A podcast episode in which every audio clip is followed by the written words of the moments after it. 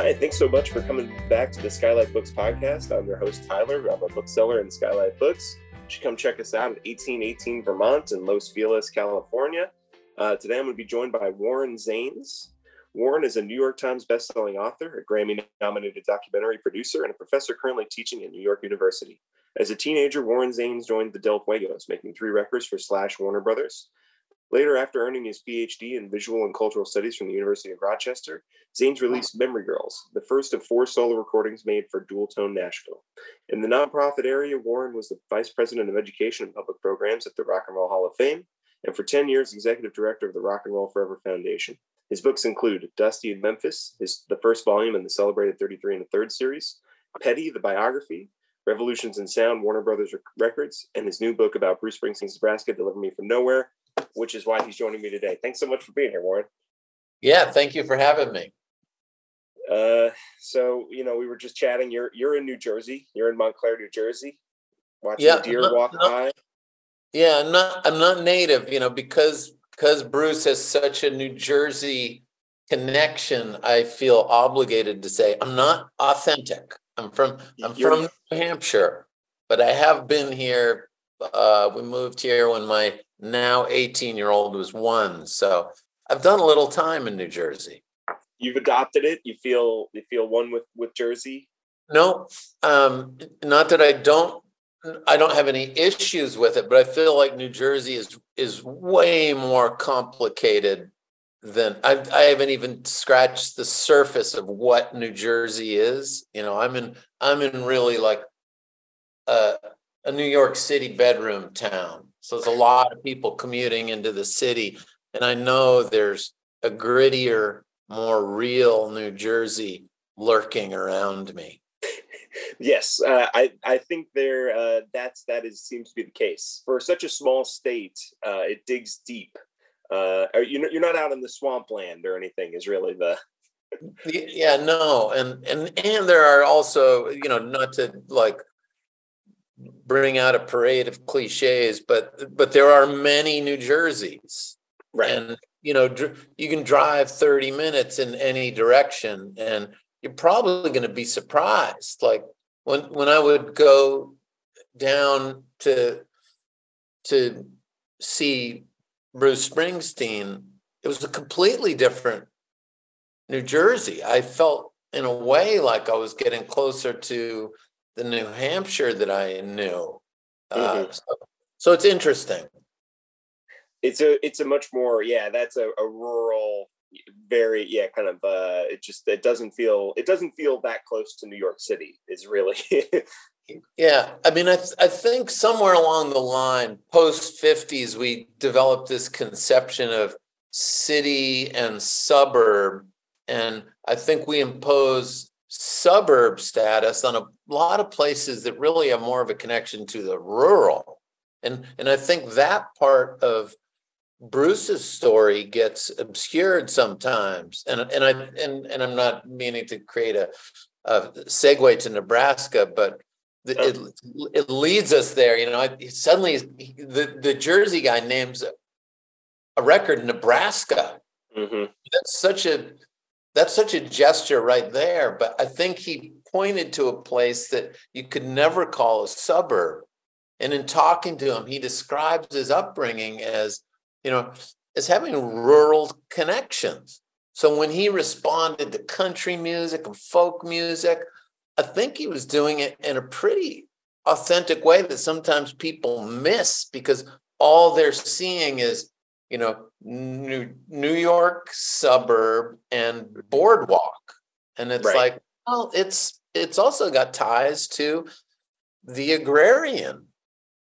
Which I read, he talks about, and you you have in the book, right, of his grandfather working with worker, you know, selling uh, to to you know workers from the south, and uh, and you know he's never left these sorts of ranch homes, right? I mean, just briefly, he always seems to return back to specifically that part of Jersey. I think I I, will out myself now as a massive Bruce Springsteen fan and say that I saw him on on Broadway, and the the whole point of that, you know, was that he never wanted to go back home, and he's like, now I live ten minutes away from where I grew up. He like that's always been a part of him, and it maintains uh, uh, within yeah. him.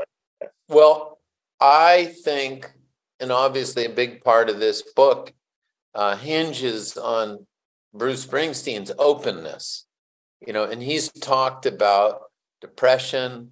He's talked about trying to, you know, untangle some of his childhood and adolescence. And I think the lucky ones among us get into therapy at some point.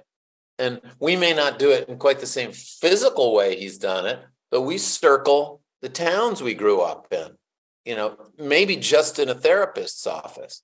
I think he's done both. And it's, I don't know how. I don't know how you move forward in life not doing that. I'm I'm just from the everybody should be in therapy school. So Nebraska was a great fit for me, but I also really admire him for the way in which he's been unguarded in talking about depression and complicated childhoods where it's like it's it's not a choice between loving the family that you come from or not loving them it's like recognizing in them what they couldn't do mm-hmm. what they did do what they couldn't do and i just don't i think if you don't go back and do some of that um, it's probably going to come out in one form or another, and it's probably not going to be good.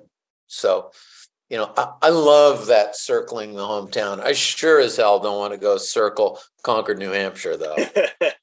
you're not you're not getting in the car driving down anytime soon. No, no, I'm I'm fine right here. well, I, well, you know, we've kind of beat around it. So I'll, I'll just say uh, I, I think this interview should start with I, I don't think I've asked a question. We've just been talking.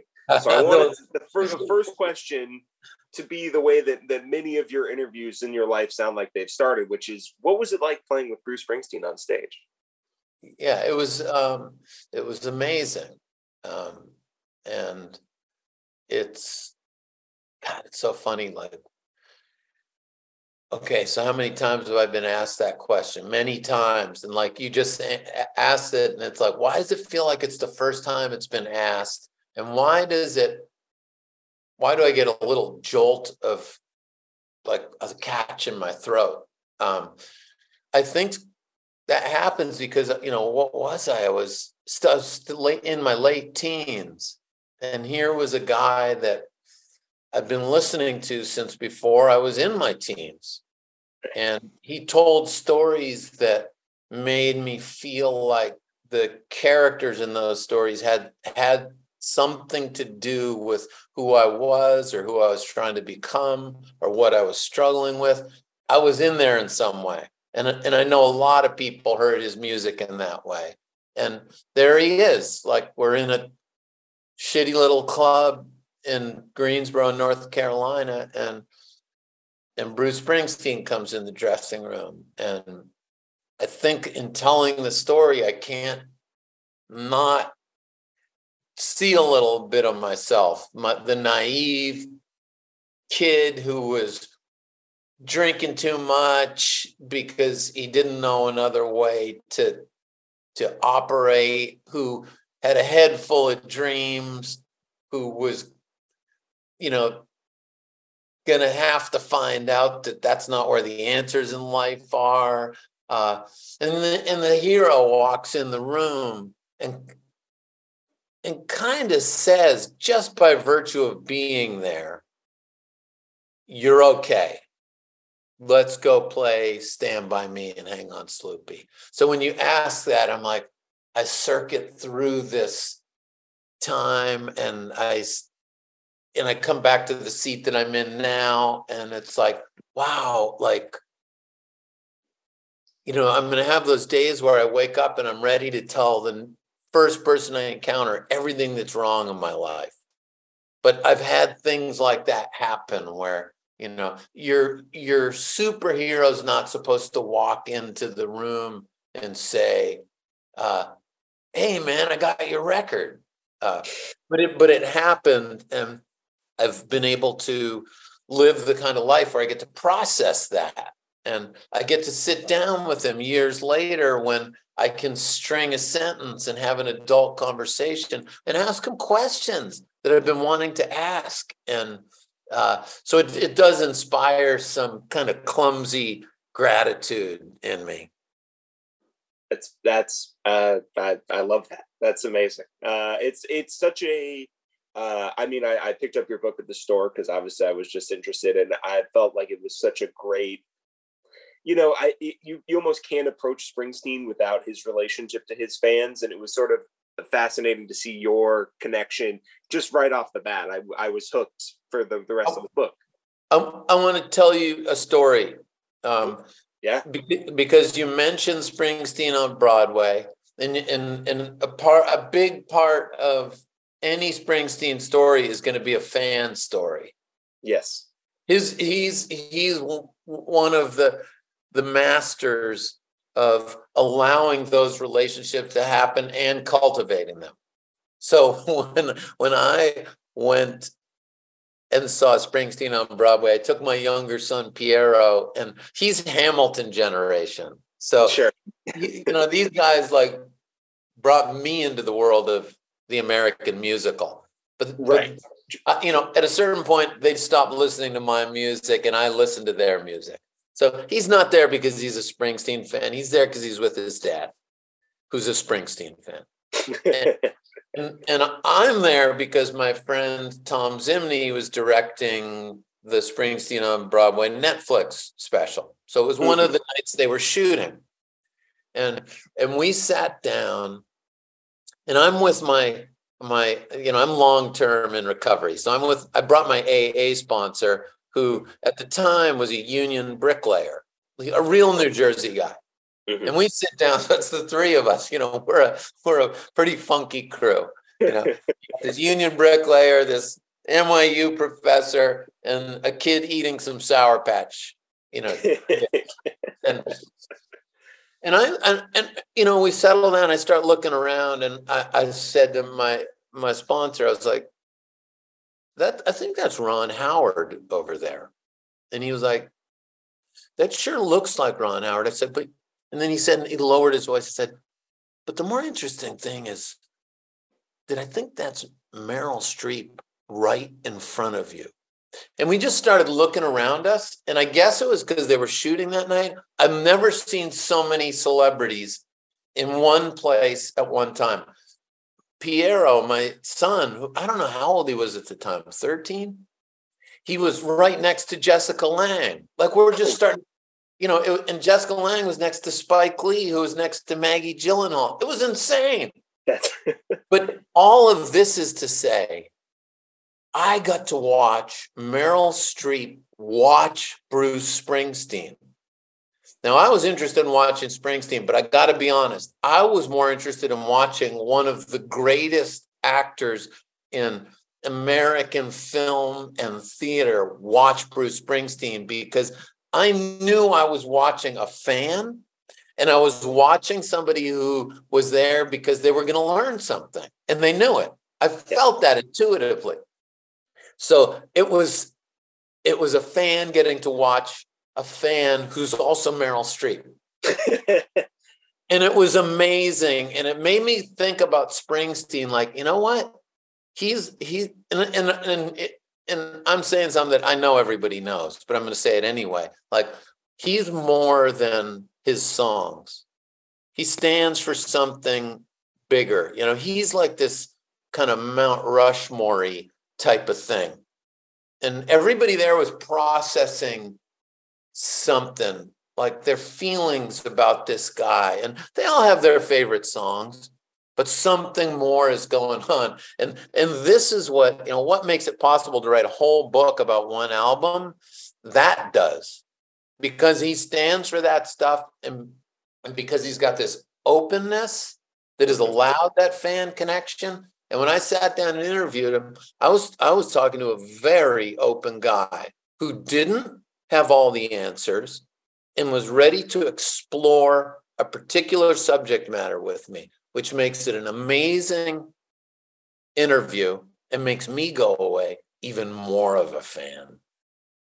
That's uh, that's an amazing that's an amazing story. Uh, I mean, it's because that room in for Springsteen number is so small.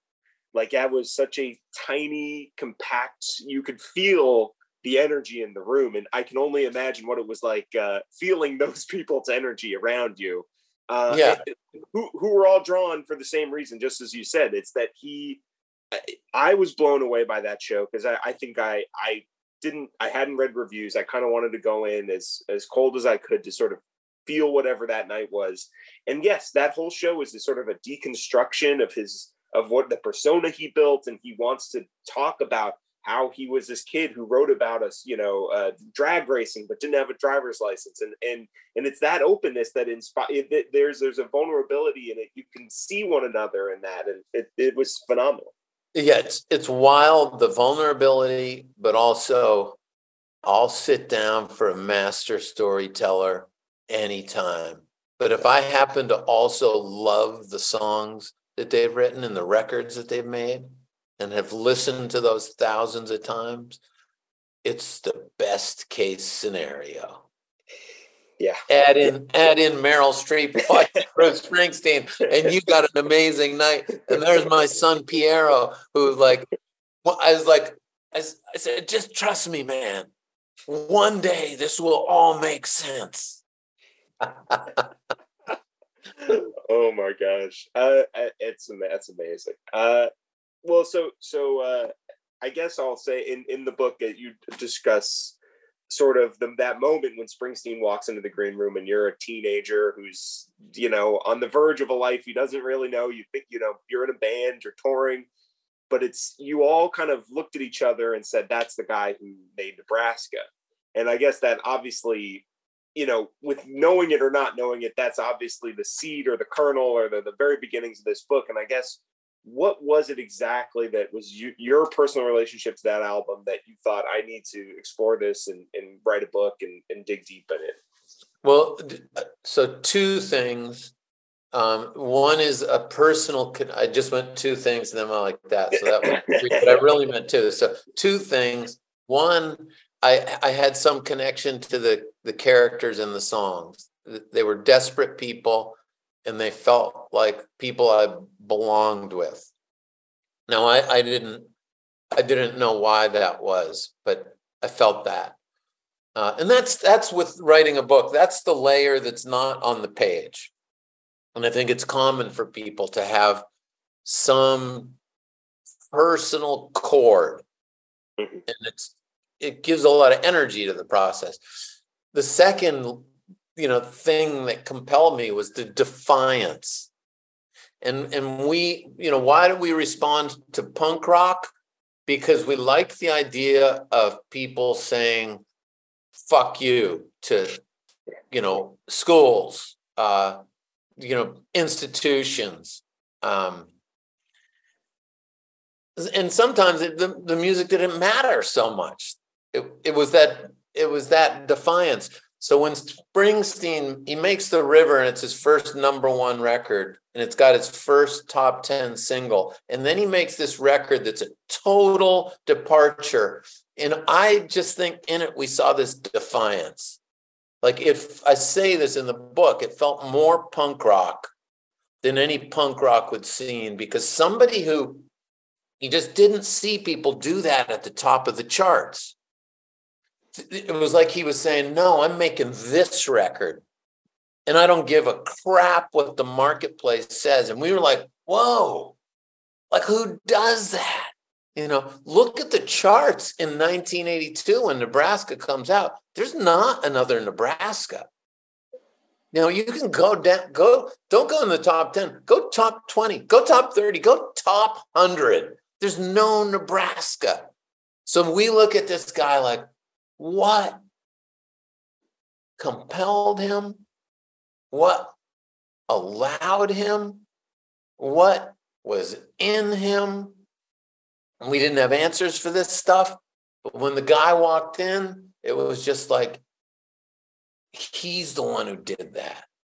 And he matters because there's a lot of great art at the top of the charts but there was nobody making the kind of art that was as raw as Nebraska. And it was just like, I, you know, I knew we weren't alone in that. Like a lot of people were looked at it and like, even before they listened, you know, they knew this was rough and raw and unreleasable, and he was going to release it. And that's just, that was the hook. And here I was 40 years later, still feeling it.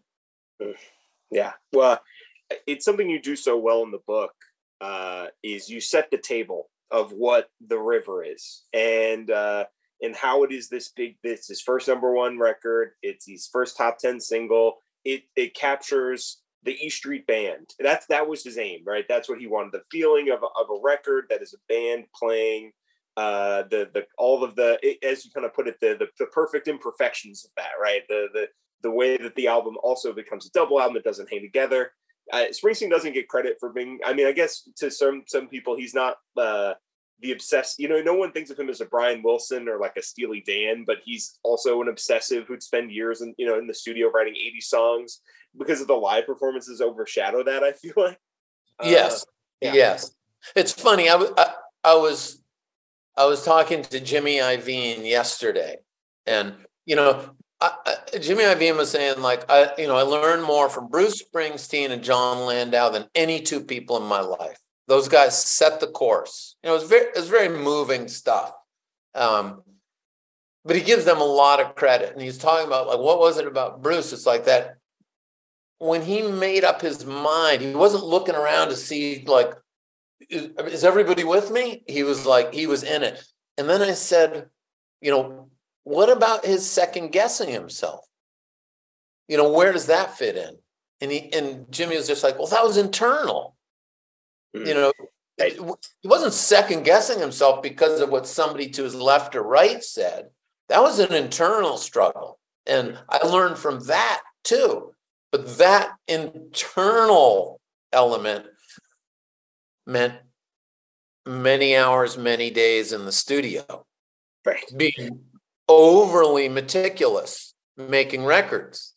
You know, that you know, it wasn't it wasn't like a layup making a record like Born to Run, Darkness on the Edge of Town. It was it was a fight.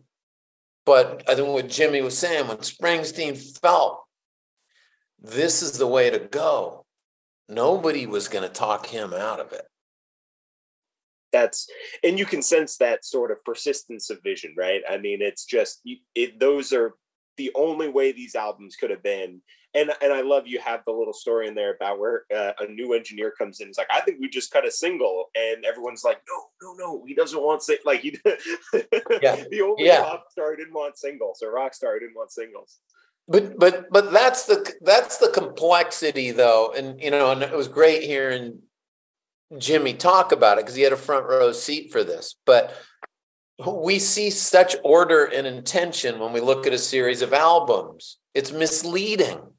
Like it's it's they're they're stuck in you know they're walking through poison ivy they're walking through vines they're lost their compass is two miles back, you know, the, the whole way through. And that doesn't mean he didn't know it when he saw it.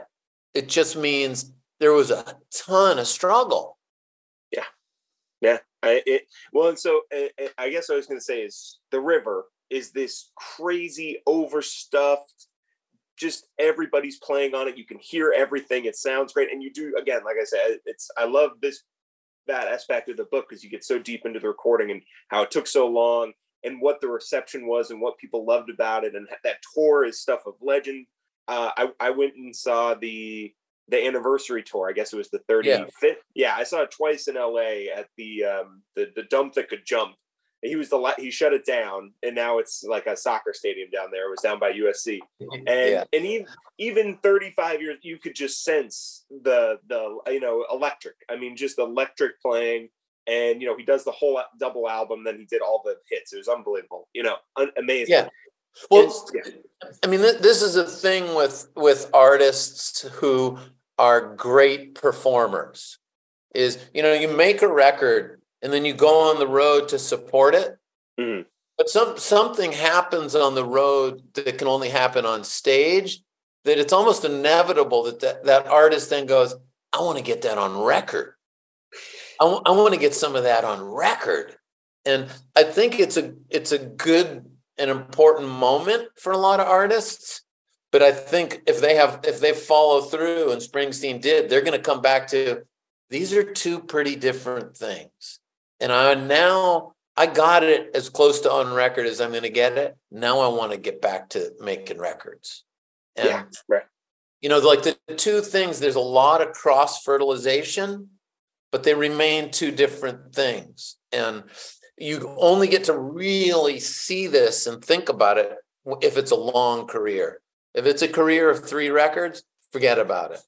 But Springsteen, we have a true long career, and they're amazing to you know put under the microscope because there's all kinds of second guessing there's all kinds of like you know backsliding uh, with the greatest artist yeah it's it's unbelievable it, uh, well and so so then you come off the river and it, and i think i think the thing i, I also uh, i mentioned steely dan earlier i talked to i don't know alex Pappademas. he had his new book about steely dan come out and yeah you know what that book does well is is a lot of what your book does well which is sort of this like cultural place setting and letting people in, in history and context and and it also kind of it, it lets you go back to the music and listen to it in a different way and I, I mean i'm a nebraska fan i love the album i think it's great but I, I grew up listening to it as like atlantic city's on greatest hits you know you, you almost it almost doesn't stand out in the way that it's supposed to stand out for me because i listened to it after I, I, was it was made before I was born. You know, I'm listening to it all as a piece. You know, and so yeah. now I go back to it and I hit the first track on Nebraska, on uh, I just played it, and his voice it's like a it's a wail, it's a cry. I mean, it's unbelievable. It's I've never heard it sound like that before, and I've heard that song. I've listened to the whole album. So your book does does that. It opens up to hear um, it a different way. I I th- I think I'm not talking out of turn when I say this, and and it's like make no mistakes. I don't I don't have lots of direct contact with Bruce, but uh, he sent me a text saying he listened through to all of Nebraska the other day, and um, it was God, like, what's the best thing that can happen when you write about music? Is that it gets people back to the music. So that enough was going on that he was like, I'm gonna go listen to that thing. I was like, fuck yeah. like but really like validating, you know, because I'm I'm still doing it. The odd thing that happens, you finish a book like this, and it would be intuitive to think that's right when you go, thank God I never have to listen to this album again. but that's not what happens like the whole project is it, it's like it's put you right deep in Nebraska. And I listen more after finishing than while making, which is, I mean, that tells you that you're writing about good art. But it also tells you that, yeah, that's what music writing should do. It should keep bringing you back to the music, but with not a, not so much a new perspective, but another layer to your existing perspective. Exactly, and and it's I I can say it it already has. That's that is my experience. Is now it's it's just you see it in a new light, and and I I didn't know as much of what Bruce. I mean, he's obviously spoken about what he was going through at that time, but I you know I've never connected it in my mind, and and now you hear it, and you you can't not hear it. It's it's it's unbelievable, and uh, I just that context. And I can only imagine what it was like to hear it when it came out. And I think you do a really great job of putting people in in those shoes of someone in that era to go, this is what he's coming off of. It's this big, boisterous, loud, fun album with a lot of people. And then it's one guy in a room with a guitar, and he sounds like he's on the verge of tears for most of the album. Like it's unbelievable. It's unbelievable. Yeah, it's it's this is what he's coming out of. This is what he did and this is what he went into. Yeah. Like I needed the river and I needed born in the USA. And I I mean I I myself didn't know the degree to which Nebraska and Born in the USA were intertwined. Mm-hmm. So that was another. I mean, I knew there was some of that, but they were so much more intertwined than I realized. And you know, that was one of that was one of the starting places. Is is how do you get you know in in the interview, Springsteen says Nebraska Born in the USA, those are as far apart as any two records in my whole catalog. That's the whole scope. And he released them one after the next. Like, what? Like, yeah. I needed to understand how that guy got from Nebraska to Born in the USA. And that was where I started to fixate on the story of the Odyssey. And it was just like preying on me that that that just the simple to try to put it simply, the idea that Odysseus returns to his home in Ithaca to be the true hero that he is, father, husband, leader in his community, hero. The only way that he could get back there was to be disguised as a beggar, an unknown, nothing like that there is a connection between the two. The true hero can be a beggar and not have to go around saying, Hey, I'm a hero. I'm not a beggar. You know, no. A true hero doesn't need to say that. They know who they are. And I'm like, I was so convinced that that was part of Nebraska and Born in the USA. Born in the USA, the, the hero in full. Nebraska, hero disguised as a beggar. Nobody. And we were probably, you know, in interviewing him, the day I spent with him, like we were probably three quarters of the way through, and I'm like, this thing's burning on me. Like, I got to tell this story to see if he thinks there's anything to it. You know, you know, and it, I included in the book where he tells me that Nebraska doesn't relate to Raging Bull. And I and I had done a lot of work connecting those. So I'd already been told no, but I'm like, and I, I felt so sure about that one. And definitely one of my greatest experiences in talking to an artist when he kind of, in his way, he signed off on this theory, like it made sense. And um, God, like that in my in my little scrapbook of like things that happen that I'd like to live again. that's, one of them, you know. But he, but he's again, he's generous enough that he let me tell this story about the Odyssey, so I could w- sit in the room and watch him reflect on it. Mm-hmm. And, and, you know, I mean, and it's you kind of. It, I guess it, it kind of. I was stunned also because you think of you know Bruce Springsteen rock star and and my whole life he's been this larger than life figure but you hear in that time even in Nebraska right it's like or before you know leading up to Nebraska coming off of the river you know he's just a guy who waits in line for a rental car goes to the movies you know doesn't doesn't have any sort of like he really could sort of disguise himself amongst the people like you he could wear a beggar's clothes and people would just not even you know it's kind of it was before he reached that mega you know mega stardom i guess and I think but that I, must have I, played a part. Yeah. I'm convinced that once you have that kind of hero, the hero that can also be the beggar, you actually don't want the other kind of hero. You don't want the you don't want the high gloss hero because they just don't have anything to do with your life. Yeah, they live in a different world, right? That's it. They can't possibly relate. Yeah but you yeah. can see like I'm I, i will crank their tunes uh if if if it's summer and the top comes down. But when shit's going down in my life, I need the hero who can also be a beggar.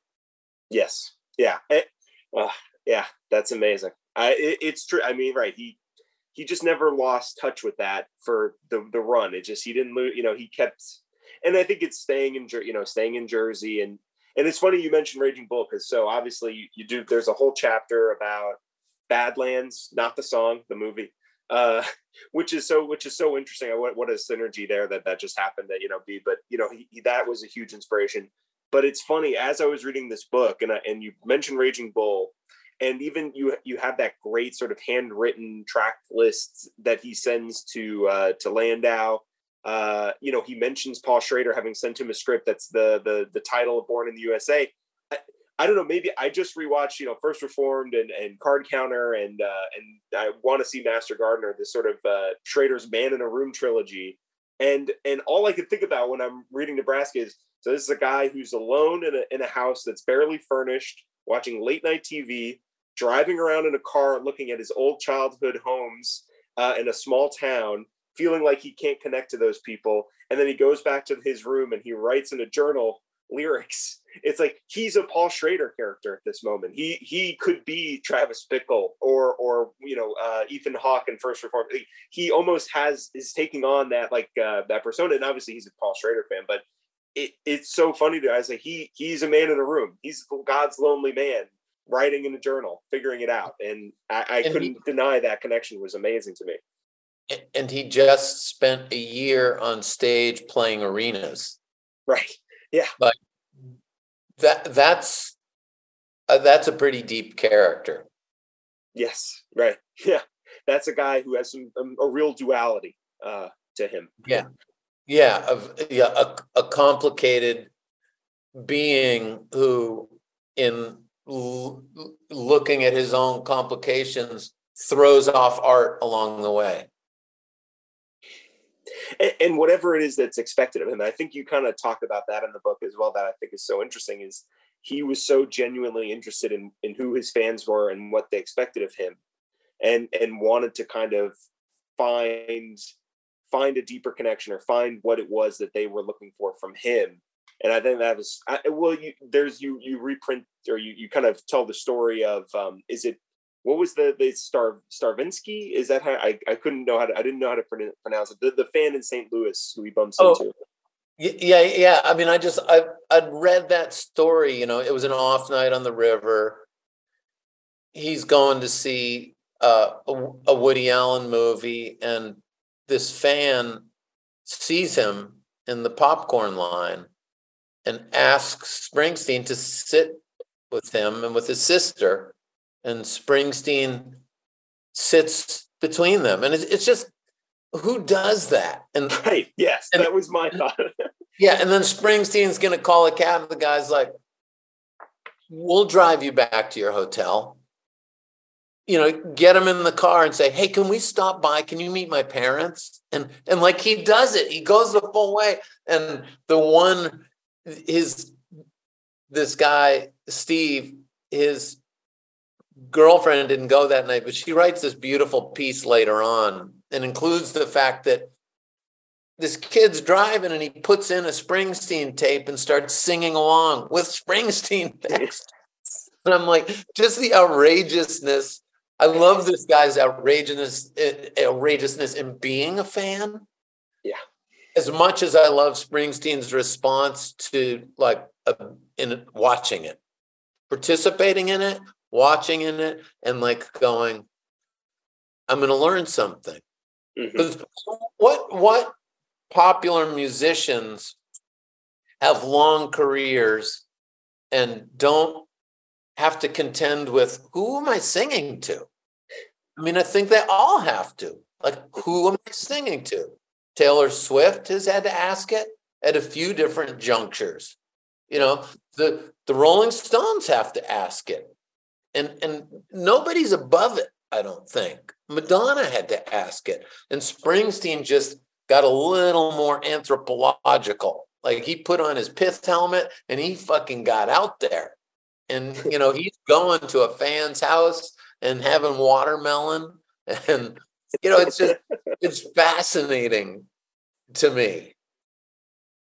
Yeah i i just don't know I, I don't know who else at his level would do that. That's just kind of I he feels singular in that way, really, or or, or nearly singular. It's, it's just yeah. Uh, yeah. But, but, but I feel like see it for what it is. Make no mistake, this is not like just an act of generosity. This is how you get better at being up on the stage. Like, Yeah. know who's on the other side of it in the audience. The more you know them, the more you can be that person up there and really lay into the songs, really lay into the show. Uh, it's just he's taken in the necessary information. I think uh, there are artists who fail to do that, and it's it hurts them. Yeah, and uh, well, so in the thing about Nebraska, and I'll say about Born in the USA, and and it's it's kind of goes along with the shifting audience and time, and and he's, I mean, right, you you kind of print uh, like right as Reagan's elected, he's already, you know, he's he's not into Reagan. He, he's he's you know he's this guy. He's been true blue to his beliefs you know his whole life and and was was kind of i think he even sees the quote is he's scared about what happened which i think is yeah but, but more vulnerable than most people would ever admit right? You know. Yeah, yeah. but but I, but I would say he as a more overtly uh, political being he, there is an arc. He doesn't he doesn't start with it. It might be in him and in his beliefs but it's it's not uncomplicated when you're up there, how mm-hmm. much of my belief do I let out? And I think Reagan's America just pushed him to let more of it out. And he does it in a way that I think is so interesting, where he doesn't really, you know, he, he's not taking Reagan on. I, I don't necessarily think full stop, or he's not, you know, he, he's not like a protest song, you know, but he writes about this sort of under like whatever's just under the the what's just on the dark side the flip side of the coin of the american dream. And he writes basically two albums about it back to back in that era. And and that's how he takes it on. I mean that's that's the brilliance. Is like it's you know okay america's so great. America's awesome. You know go go 80s well then what about these people? What about these characters in nebraska? What about this person in born in the usa and i and i think that's it was just such a smart way to to take it on yeah, it's it's funny. Like as you're talking, it makes me think about how they did the video for Atlantic City. And it's like, here's Atlantic City, the glitz of the casinos, and here's how people are living two blocks away. And that's a lot of Nebraska is like, what's happening behind the image, mm-hmm. behind the veneer? What are American lives? And um, he was just at a place in his life where it, it, it wasn't going to have a happy ending. You know, yeah. it's like why why give something a happy ending that generally doesn't have one? Yeah. And and and, and not to like pack it all in, but suicide, the band, mm. is important, I think, because they had stuff that was not redemptive, not a happy ending and it could still you know he's asking that question like how far can i take my music out there? And he's he's drawing on you know particularly flannery o'connor's short stories and the group suicide uh, frankie teardrop is the particular song that comes up. Uh, he's looking at these things that don't have redemption that that don't resolve with humanity you know winning uh, yeah. And, and, still maintain their power as art. And I, th- and I think that was just a, a doorway that he needed to pass through. And one of the remarkable things is he trusts his audience enough that if he can remove that, they can still go with him. And, and this is, you know, when he talks about Nebraska and says, I didn't want to promote it, I didn't want to do interviews behind it. I wasn't going to tour behind it. I wanted to see how this sat with my fans. That's that's a guy who trusts his audience, but is also going to get to know them in that way too. I'm leaving them with this, and I'm not holding their hands. Let's see right. what.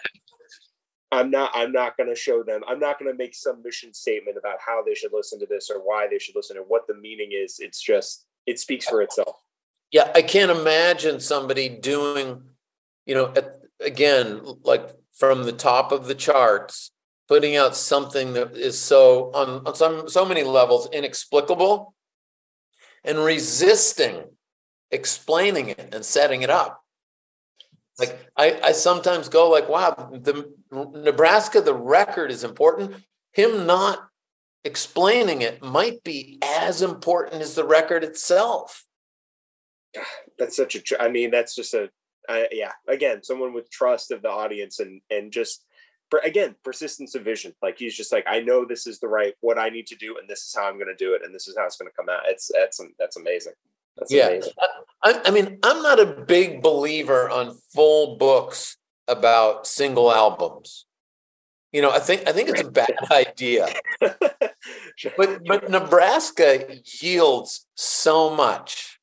Yeah. like i feel like every conversation that i'm having about it is pretty different one to the next, which is just very validating to me and saying like this this recording has a density. His life at that time the decisions he made if there's a lot of key information about who bruce springsteen is that it doesn't just explain nebraska it explains the guy who's overplaying stadiums in europe right now like why is that happening you know, he's in his early 70s. Well, the story of Nebraska helps to explain why that's happening. Absolutely. I it, it's you've you've uh, yeah, it, it's the it's the way in. It, it, it's a turning point in both his career and life and creative life. I mean, it's just it yeah, it's no, exactly. There's there's so many layers to unpack again where you know he's back in his small house and so uh, you you you talked about uh, like interviewing him, and you've mentioned it a lot, and I, you, you were kind of nervous going in. You mentioned because he had been the interview in a different documentary that you were consulting on, and he just sort of very nonchalantly changed the entire temperature of the room. And I, I would love, which I think is, I, it's like the coolest thing anyone's ever done. And I'm just reading it in print. I'm like, that's amazing. uh, so, so what was, I guess, what was that experience like? And then you go to his house, and then you have your first question. And then what, yeah. what was that like? well, well, this this was this was an on-camera interview, and I wasn't conducting the interview, but I I, I looked at all the questions. They, they were good questions. It was like you want an interview to have a shape. You don't yeah. start with your heaviest stuff. You but you don't want to start too light. And this one, this looked great to me. Um, but I remember everything was set up and it was time for him to arrive. He was kind of coming from his main house down to where his studio and a bunch of his cars are in this kind of U shaped structure. And you see him just walking across the gravel like, is this a fucking Western? Like, is, is this Gregory walking down Main Street? Uh, you know, and a swing door, you know, blows shut from the wind. It was like, it was so epic. And um, I think people feel the epicness around him. So yeah. I don't know if it was like when the first question came, which was a totally good, legitimate question. And he went, What else you got? It, it, kind of just changed the energy in the room.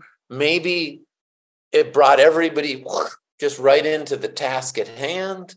Maybe he just wanted to hear another question whatever the psychological effect was everybody dropped into their position and a master storyteller took over and uh, you know i i want to i want to see intuition and strategy in it um, i don't know but i i do know he's a master of the energy in a room you know he's been up on those stages managing a lot of energy in a yeah. lot of rooms why would it be any different when we're sitting there as a film crew. Because from after the first question, after he said, What else you got?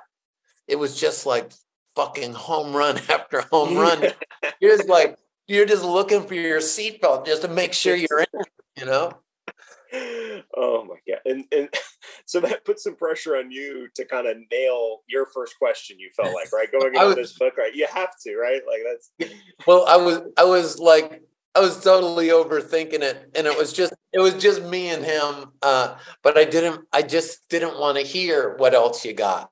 Um, right. Right. So I, I asked a yes or no question, and and with, and that got me so fast to my second question. But I, you know, I'm I'm in my fifties, and um, I've, you know, I've I've I've been lucky to meet a lot of people I admire a whole lot, and I've gotten pretty good at like being at work. Mm, and yeah. So we we got to work pretty quickly, and um, I I feel lucky to have been trained into that place where you, you can't. An interview is not going to succeed if you can't kind of feel peer to peer, and like you got to feel like I've got the authority to be here. I'm not in the wrong place. He's not in the wrong place. I'm not in the wrong place. You, you know, in, in inside of you, there's some 12 year old saying, let me out, let me out. You know, like, no, not today, son. you, you stay in the fucking car. And, and, and so, you know, you get to work pretty quickly. And then he's, you know, not to overstate it, but he's so generous that you got a great collaborator. And so have your shit together, be agile, and don't forget that after you ask one question, you're still going to have to have another one ready. You know, like like don't don't just start listening. Right.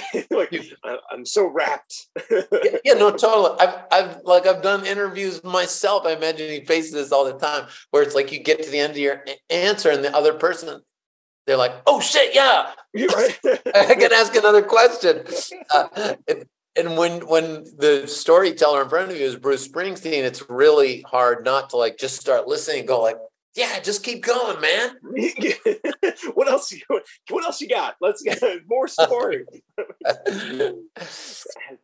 uh, yeah. Uh, well, and you and this book is like insanely well researched, and I love all the quotes. And and you you you say you talked over sixty people. Is that is that about right? Or where where, where did you? How many people did you talk to?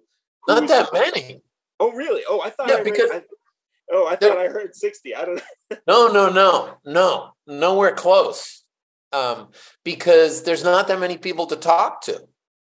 That's true. It's one guy in a room. Yeah, right. Yeah, I, I mean, so that's why you know, you already mentioned this. I went to a lot of his fellow artists, you know, not operating at his level, but Rosanne Cash, Richard Thompson, Steve Earle, Patty Griffin, Chuck Prophet, Dave Alvin, Matt Berninger from the National. Uh, you know, those interviews weren't about people who had anything to do with the making of that record. It was all about the reception you know mm-hmm. what why did this one in particular matter to you and i didn't even know for sure with those interviews that it did matter to them but i felt like no nebraska's too big everybody's got something to say about it and everybody remembers where they were and it was true yeah they all, oh. they all knew like it when nebraska came to town it was like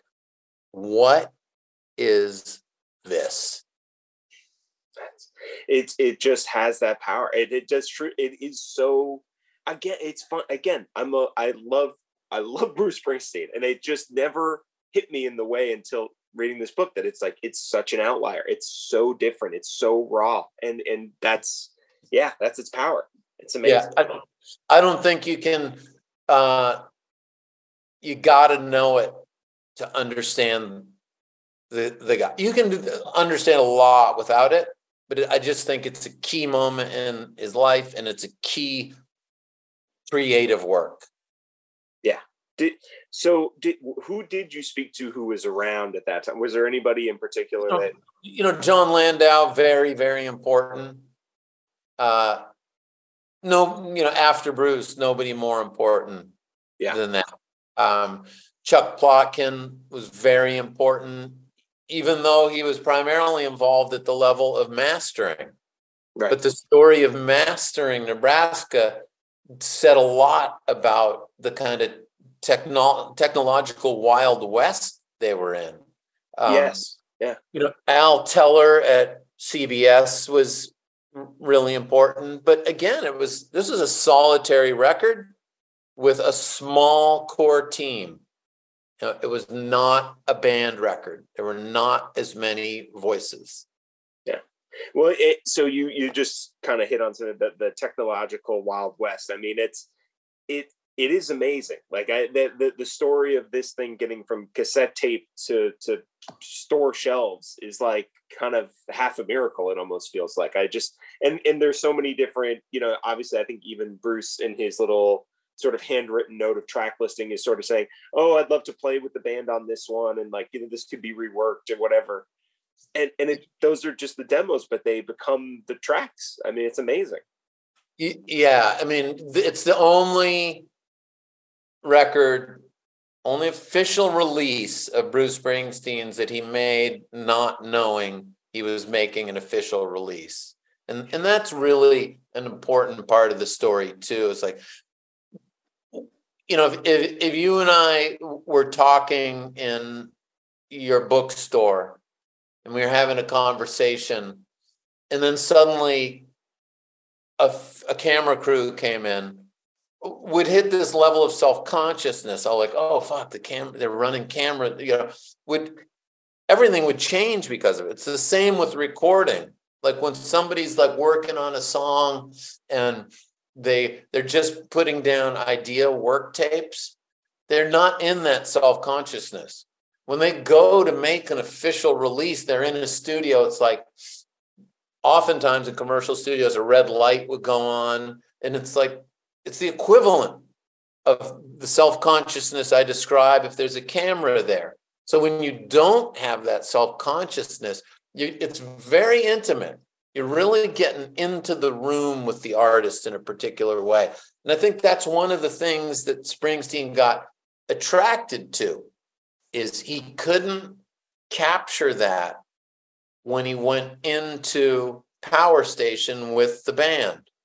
You know, one thing was he's he's as a singer, he's got to go up over the band, and the right. material was suffering. But the other is like self consciousness.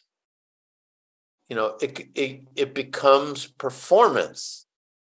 And when you're just, when you're still writing, and Nebraska is unfinished, when you're still writing and you're not thinking you're making a record, it's going to be different. And for Springsteen, the difference was audible. Absolutely. Yeah. And he, he, he didn't want to lose it. So he did this unthinkable thing of like, I'm going to put out unfinished work. I'm going to put out rough work. I'm going to put out unfinished work because this is the best version of this stuff. It's you, you you've kind of hit on something or you, you've triggered something in me. It's like you're so right in that that that self-consciousness isn't there. It's almost it's almost like overhearing something from his psyche. I mean, it truly it has that quality of like he's not. It's just it's it's it doesn't feel like we should be in the room with it. It's it's it's so so raw, and uh, and and one of the things, and, and we're almost uh, we're kind of wrapping up. I guess it's been about an hour. I we could do this all day, but another thing that you mentioned in the book, and obviously just as who you talk to, that sort of rawness becomes an inflection point for a ton of artists. And I was wondering if maybe you could just speak about the legacy of the record in that way as as you know an inspiration point for so yeah. much of what after yeah i mean well, i've talked with so many artists who talk about 1964 and the beatles on ed sullivan and there was something about that moment where uh, the message was you can do this. What we're doing you can do. Elvis presley people looked at and went he's a god and we're mortals and we'll never be able to do that. The beatles that was one of the most important things about them was we can do that. And the next day all these garage bands start. Um, in a quieter but to me you know equally significant way nebraska being unfinished being rough and yet still being so successful as art it's said to a lot of people you can do this. You don't need a commercial studio. It doesn't need a, to be a perfect vocal performance. You don't need perfect pitch and perfect tempo. Like if you've got a song and you've got a story that needs to be told, it's going to come through that. And it just meant that people could attend, you know, rather than thinking about that perfect pitch in a vocal performance, they could think more about, well, what's my song? It just brings you back to the rudiments. And I think that meant more people could be doing it. So there's this kind of democratizing effect. And then in the wake of that, a digital era comes in where people have recording studios on their computers. And I think Nebraska just over the years continued to matter for various reasons. But one of them was don't worry too much about that audio quality issue. Like, mm-hmm. are you telling the story right? Is the spirit of the story there? You know, maybe your problem is you don't have songs. Like, go write some. There was a there was a moment um, in when I was working with with Tom Petty on on that book, and, and Tom Petty was talking about being in the studio with Duck Dunn, who was the bass player from Booker T and the MGs. And Duck Dunn was watching the Heartbreakers record something on Damn the Torpedoes. And you know, they were like doing 75 takes of something. And Duck Dunn's going like, what the fuck are these guys doing? And he went to Petty and he's like, Have you ever heard a really good song sound bad? Like, wow. what are you what are you chasing? Like, if it's a good song, it's probably going to yield a good performance. And you're not going to fix it by having a great snare sound. Wow. that's uh, what a like chestnut of wisdom. that's brilliant. No, well, this is also in the in the age, and you know, my old band came into this. They'd spend days getting a drum sound, right? And it was like everybody in the room was trying to kill each other, you know, by hitting a snare over and over. Like I was like, I knew I knew nothing about making records at that point. I'm like, well, I don't even know what's happening. Like there's a guy hitting the snare for days. What are we up to? And that Duck Dunn wisdom, I think, descended on recording culture. And yeah. it's like, we don't need that snare. We need a good song and a good performance. And let's roll tape. That's I, wow. Uh, we could I could do another two hours on Tom Petty anytime. Uh, that's my other guy. I have the pack up the plantation poster framed over on my wall. Uh, that's my fa- it's but again, live raw those sound those songs they don't sound bad. They don't sound bad. Well, the I, you know I, I love one of my favorite moments in the Petty book is a Springsteen Petty moment when Springsteen's out there Petty described it to me. Petty had just bought his first car, which was also a Camaro. and Springsteen's in town and calls him up and like, you want to hang out? And the first thing I asked Petty, I said, man, that's so cool that Springsteen did that. I said, would you ever do that? Would you ever call a fellow artist and say, hey, you want to hang out? And he looked at me and said, no. You know, Springsteen called him, and they and so Petty gets in his new Camaro, goes to Springsteen's hotel, gets him, and then they go to Tower on Sunset, and they mm. get five. Petty said they were eight tracks, and he said, "I'll never forget." We were listening to the Stones. I think it's twelve by five, and the song "Congratulations" played, and he said Bruce raised his hands up in the air and said, "You can take me now." And Petty looked at me like, I always loved that.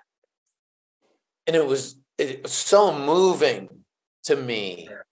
Uh, and congratulations is not a great sounding record. It doesn't sound like Steely Dan, you know.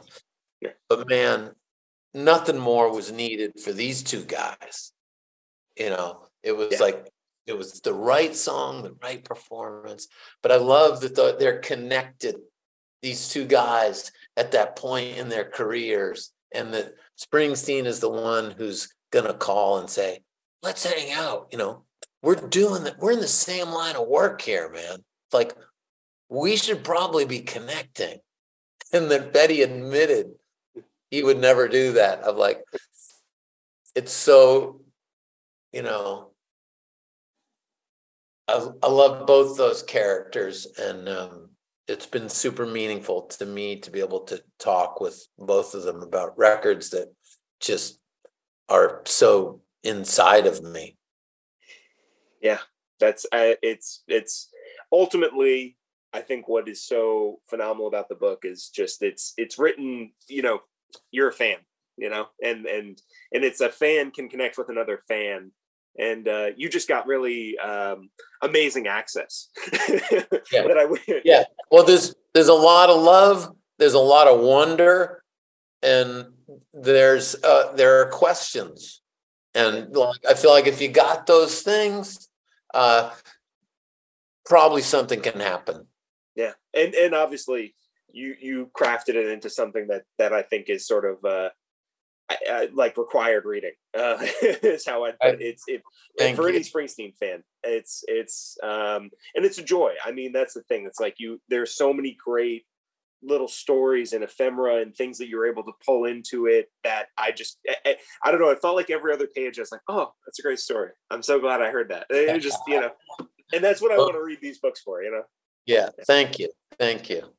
Uh, well, thank you so much for joining me, man. This has been amazing. And, uh, you know, uh, whatever you're working on next, uh, we'll have you back on. yeah. Yeah. Thank you. Yeah. Uh, so thanks everybody for listening. Uh, you should come check out Warren's book, Deliver Me from Nowhere. It's going to be in 1814 in the, in the Skylight Books Arts Annex. And uh, thanks so much for listening.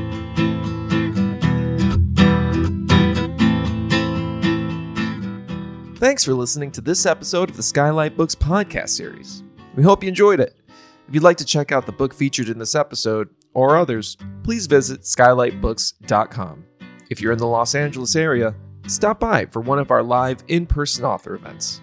You can find a calendar on our website. If you like this podcast, leave us a review. It really helps us out. Our music is by Duck the Piano Wire. Till next time.